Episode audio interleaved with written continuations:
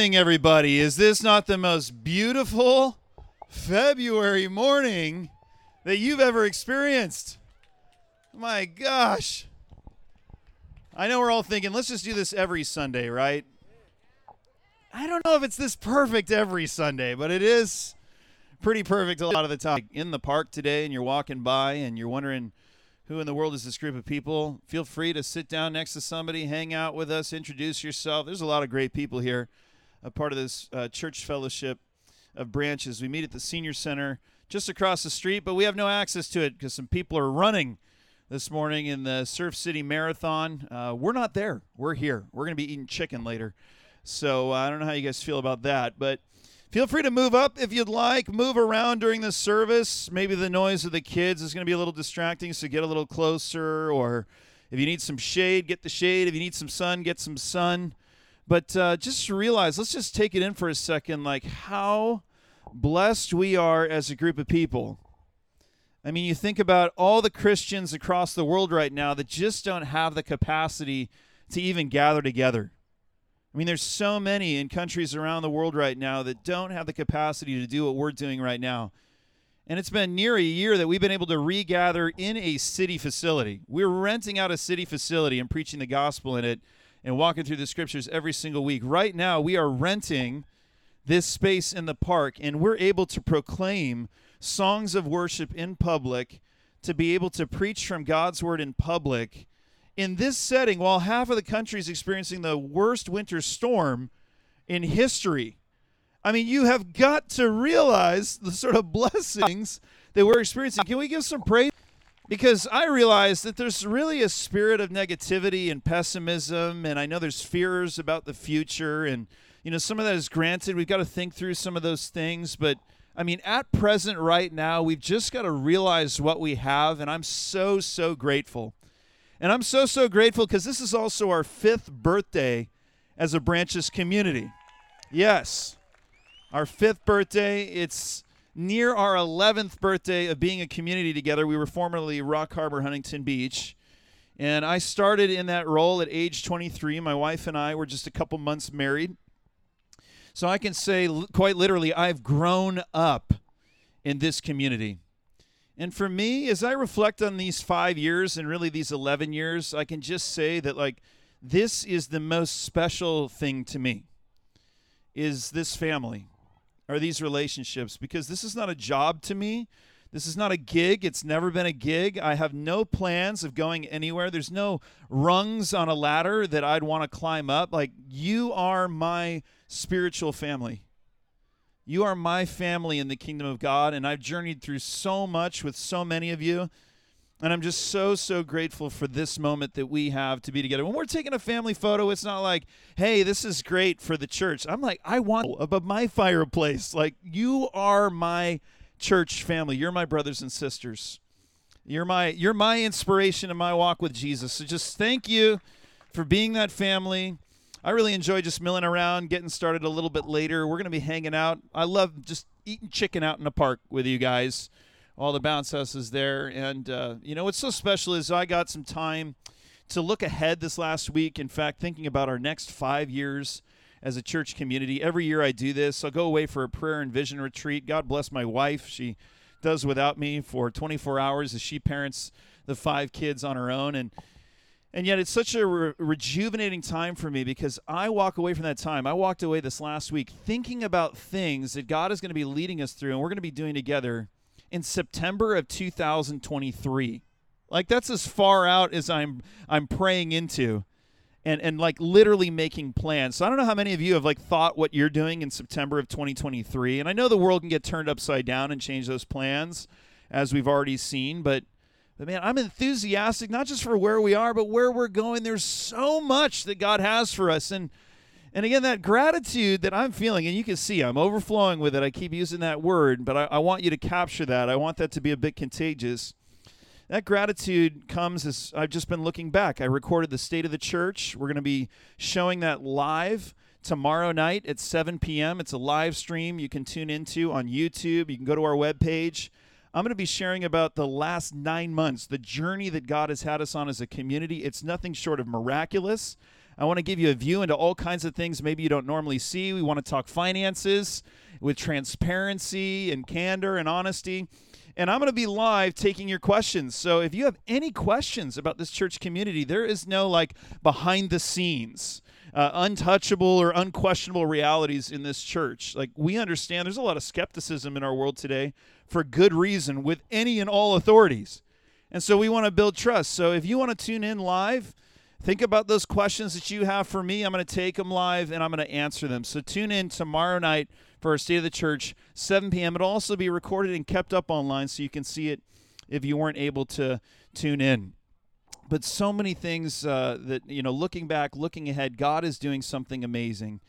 And we're simply trying to live into our namesake passage to be branches who are abiding in the vine. Jesus says, If you abide in me, you'll bear much fruit. Apart from me, you can do nothing. So every week, we're just doing that simple thing. We're abiding in Jesus, we're abiding in his words. We're in the Gospel of Matthew. Uh, this morning, you can open up to Matthew chapter 19 if you'd like. So uh, I'm actually talking about money today. It's a great topic for a, a public park really excited to play into everybody's skepticism that's just kind of a spectator walking through here as you talk about money but i mean this is what happens when we're just going through god's word jesus talked about money these aren't my ideas it's it's not uh, you know a bait and switch here. This is literally jesus speaking to us in orange county in huntington beach you know pretty much an epicenter of wealth about money. And, and you know what? He's going to challenge us. And we were challenged last week. Brian sumner did a phenomenal job conveying God's heart for his high value, God's high value for marriage and for singleness in the kingdom of God. And when he conveyed that standard regarding marriage, man, even the disciples on the other side of listening to him were like, man, who can accept Jesus' teachings? And, and this is pretty, you know, common that Jesus has this bar that's like impossible to reach. I mean, if you'll remember in Matthew chapter 5, he actually says, I want you guys to be perfect as your heavenly Father is perfect. You know, and that's what we heard last week regarding marriage and singleness. So, so, so that bar of perfection, it at times did confuse and it did frustrate the disciples. And maybe you felt that same way. Well, well, this morning, as we're going through this teaching on money, you're going to see that bar of perfection when we start talking about money. It doesn't just frustrate and confuse some people, it outright sends them away. So, so let's start reading here, Matthew chapter 19, starting in verse 13. We're actually going to start with a scene where Jesus is welcoming in children. So there's a bit of irony here. He's welcoming in children even as he's going to be sending another individual away by the end of the reading. Let's read verse 13. It says, The people brought little children to Jesus for him to place his hands on them and pray for them. But the disciples rebuked them. That's Jesus' followers saying, No, get them out of here. Jesus said, Let the little children come to me and do not hinder them. For the kingdom of heaven belongs to such as these. When he placed his hands on them, he went on from there. Just then a man came up to Jesus and asked, Teacher, what good thing must I do to get eternal life? Why do you ask me about what is good? Jesus replied, There is only one who is good. If you want to enter life, keep the commandments. Which ones? he inquired. Jesus replied, You shall not murder, you shall not commit adultery, you shall not steal, you shall not give false testimony, honor your father and mother, and love your neighbor as yourself. All these I have kept, the young man said. What do I still lack? Jesus answered, If you want to be perfect, go sell your possessions and give to the poor, and you will have treasure in heaven. Then come, follow me. When the young man heard this, he went away sad because he had great wealth. Then Jesus said to his disciples, Truly I tell you, it is hard for someone who is rich to enter the kingdom of heaven. Again, I tell you, it is easier for a camel to go through the eye of a needle than for someone who's rich to enter the kingdom of greatly astonished, just like last week, and asked, Who then can be saved? Jesus looked at them and said, With this, with man, this is impossible, but with God, all things are possible. Peter answered him, We have left everything to follow you. What then will there be for us? Jesus said to them, Truly I tell you, at the renewal of all things, when the Son of Man sits on his glorious throne, you who have followed me will sit on twelve thrones, judging the twelve tribes of Israel. And everyone who's left houses, or brothers, or sisters, or father, or mother, or wife, or children, or fields for my sake will receive a hundred times as much and will inherit eternal life. but many who are first will be last, and many who are last will be first. I think that's enough for a public park this morning. Let's pause right there in our reading. You know, the setting that our reading began with are these children and their parents likely seeking this spiritual blessing from Jesus. And the disciples are decidedly against this activity. They think the kids are a nuisance, they're bothering Jesus, they're trying to get the parent get get your kids out of here. And it's kind of ironic that we're, uh, we're actually talking about this message in the context like of this message because there's a bunch of little kids present. And and I'm going to just say right now there's no curmudgeons among us like the disciples, right? You know, be very careful how you discipline your kids this morning because we're watching you. Jesus said, "Don't hinder the children." Let them come to me, because the kingdom belongs to ones such as these. Those who become like these individuals. And remember, like we talked about several weeks ago, whoever welcomes a child welcomes in Jesus. Now, following that scene, we have somebody on a completely different side of the spectrum. Verse 16 tells us this man of great wealth comes to Jesus, seeking his insight as a teacher. And we might wonder does the kingdom of God belong to him? as much as it belongs to the children? And he asks Jesus as he approaches verse 16, What good thing must I do to inherit eternal life? How can I have access to this thing that the children have access to? And the word here is much more forceful. He goes, What good thing can I do to have, to hold, to possess eternal life for myself? You can think, wow, he owns a lot of stuff. He thinks he's going to own eternal life as well. And Jesus responds, Well, if you want to talk about goodness, let's talk about God. Let's start there. Why don't you keep the commandments? And he starts going through some of these commandments because he goes, Well, which ones? And he says, Well, you know, these are all the ones dealing with interpersonal relationships. You shouldn't lie, you shouldn't steal, you shouldn't murder, you know, you should honor your father and mother. And the man is like, You know, okay, Jesus, I'm tracking with you. Check, check, check. You know, I've done all these things. What more do I lack? What am I still lacking in terms of my performance to obtain eternal life? And Jesus says, Well, if you want to be perfect, sell all your possessions and give to the poor, and you'll have treasures in heaven, and then come follow me. And that was that. Jesus revealed an earthly attachment that was too great for the man, and he walked away. He walked away because he had too many things that were getting in the way of him actually receiving this invitation for Jesus. He walked away deeply grieved. So that's it, guys. Sell it all. Sell it all or go home. This is full send right here with Jesus. You know, what if that was the end of the sermon? That was the end of the sermon for that guy. What if that was the end? It's like, sell it all or go home. Let's eat some chicken.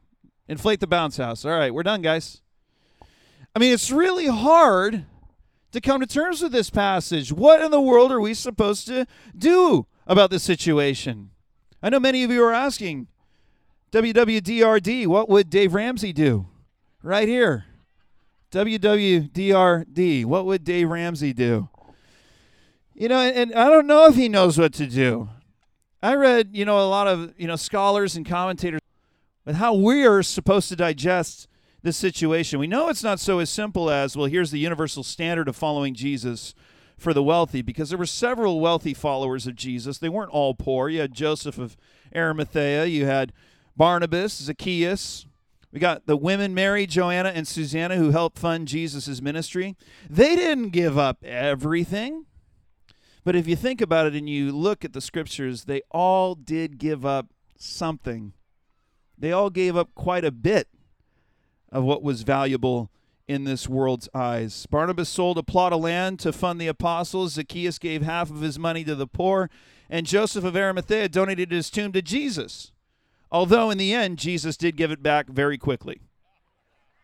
In, in you know clean swept condition except he did leave some clothes behind that's some bible humor right here and i got justin to laugh so i sold i'm a winner this morning if i got justin all right I couldn't avoid it.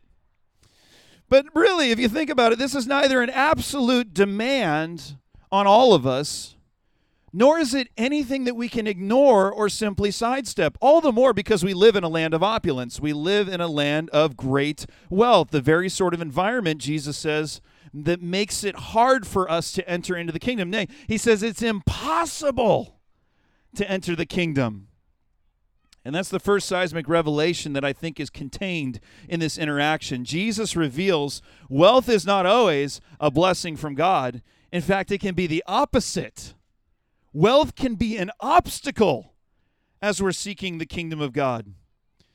To the average Jew at this time, and to many Christians even today, wealth was and is seen as the evidence that God is sort of validating your way of life, that God is automatically blessing you. That's the way a lot of people think of wealth. And poverty was and still is often seen as a result of personal folly and God's judgment. Poverty was seen as a curse. So if you're them and you're seeing this guy, his religious observance and his social status, and he's turned away from Jesus, it was like seeing Dwayne The Rock Johnson being denied access to Jesus' band of followers. You know, this is a guy who's got the most followers on Instagram. He's got the billion dollar smile. He's got biceps as big as my head, and my head is large. And they're looking at this guy, wait a minute, if he can't have access to the kingdom, to Jesus' band, well, then who in the world can be saved? Who can have access, right? They were thinking, man, this guy's wealth is part of an improved spiritual resume. If he can't get in, who's allowed in? But Jesus isn't hiring based on the world's criteria. To him, the man's wealth wasn't a credit to his account, but actually an impediment because money naturally possesses this stranglehold power over our heart and mind and becomes for many of us, if not all of us, when we're tempted, a rival to God. Remember what Jesus taught you cannot serve both God and money. You will always end up loving one and despising the other. That's exactly what this exchange proves. It's brass tacks time, right? It's the fork in the road scenario. This individual has it all, and he has one more thing he wants to obtain it's eternal life. And he can choose his wealth today, or he can choose the assurance of life forevermore tomorrow. Which one will he love, and which one will he despise when he's given that choice? Release the wealth and embrace Jesus, or hold his grip on everything he has and he just can't bring himself to give it up. That's another revelation here, I think, in this teaching, this scenario. All those things we think we own and have control over, they often control us. A lot of the things that we possess as possessions hold possession over us. Now, I remember being 15 years old and giving my life to Jesus for the first time and feeling this call to ministry to be a pastor and a church planter. And, and I was giving all these grand claims before God God, I will never have money. I will do anything that you ask. I will go anywhere you want me to go. I will go through all this hardship and trial. It was very easy for me to give it all up because I had nothing. I had nothing. I didn't even know what I could get. I was a child. But the kingdom of heaven belongs to children. I was right. There was something there that that is a part of that king today. He was possessed by his possessions. Think of the way his powerlessness over his stuff is revealed in his sadness over himself as he walks away in this walk of shame. Look, if he's sad about it, right? You think, well, go back. Change your mind. Just, you know, give up your stuff then and join Jesus and inherit life. But it's that powerlessness that's revealed. He's got this other force at work with him, within him, that's overpowering his desire for eternal life and for God. And it's the force of money. It's the force of money that's working in him to shrink his vision from eternity to the temporary, to make the illusion of security in this life today more valuable than the promise of eternal life tomorrow. That's what money does. That's its power to shrink our vision from eternity to today. But tomorrow always comes. What good are the man's possessions to him right now, 2,000 years later? All the wealth he couldn't give up. The old stock market adage applies here, right? Buy low and sell high. You know, it's time to sell. Sell the possessions while they're still worth something, while you can trade them in for heavenly possessions, because eventually the worth of all those valuables is going to shrink to zero. So give it all up. But it's not that easy, it's hard. Jesus says so. With a worldly narrow vision, our possessions appear to us to be so valuable, so we just can't let them go. Think for a moment about the value of the man's actual wealth in the moment because I think when you think about the value of his wealth, we can all sympathize with him a bit more. We can live in his shoes. The word for great wealth that's there in the Greek used to describe this man is actually the word for, and I never saw this before, it's the word for property. It's land, it's property, it's estates, it's houses. That's what he has that he can't give up. This is the great objective and goal of nearly every middle class and up human in Orange County. That's what he couldn't give up his homes. And gosh, with the demand for homes sky high and prices alongside them sky high, I know so many of us are this man face to face with Jesus, given this challenge, we'd not be able to let it all go because we all want or have so much we would have to give up. The disciples asked this poignant question Who then can be saved? Who can do this? For man, it's impossible, but with God, the impossible is made possible by his grace through the cross of Jesus. And I believe what's possible is not only our salvation by God's grace, won for us on the cross of Jesus, where Jesus' perfection, not our perfection, is put upon us. And we receive the eternal life that we didn't earn, that we couldn't do anything to inherit for ourselves. Yes, I think that's God doing the impossible granting us access to his kingdom. But I believe what's also made possible is the grace that works the impossible in our lives. The power of God's grace to loosen the grip the rich have upon their wealth, or rather to break the power that wealth has over the rich. Let me be clear Jesus doesn't hate rich people. Okay? I mean, he spent a lot of time in the scriptures with tax collectors. They were wealthy. He had a lot of dinner parties with these individuals. When it came to Zacchaeus, he, he invited him personally into the kingdom of God. But it's precisely that love for people who are rich which leads Jesus to attack the disfiguring and deceptive power of wealth and possessions that they have over our hearts. And it's His grace that frees us to a life of the kingdom. He has a better promise that goes beyond this life. Imagine, you know, the reward he talks about. He says, if you give up your wealth, if you give up those possessions, I'll give you back a hundredfold. Imagine that. A hundred times the price of your house given to you, a hundred times the price of your car, a hundred times the price of that Babe Ruth rookie card or whatever it is. I mean, if you could get twice the market value for your possessions right now, you'd sell it in an instant. It doesn't matter how much sentimental attachment you have to it. He says, I'll give you a hundred times that in my kingdom. Now, what do we do with this? How do we digest this? How do we apply it? I says, let me give a couple pastoral applications very quickly. First of all, I want to say not everyone gave everything, but everyone who follows Jesus gives something. Not everyone gave everything, but everyone who follows Jesus gave something. If you're not giving, don't kid yourself about following Jesus. Just don't kid yourself about it. That was something Jesus placed on every single one of his followers. You're going to follow me, you're going to be giving. You're going to be picking up your cross and following after me. You're going to die to yourself. He didn't talk about money once, he talked about money a lot of times. If you're not giving, don't kid yourself about following Jesus. Following Jesus demands the giving up of our wealth, of our possessions as we know them.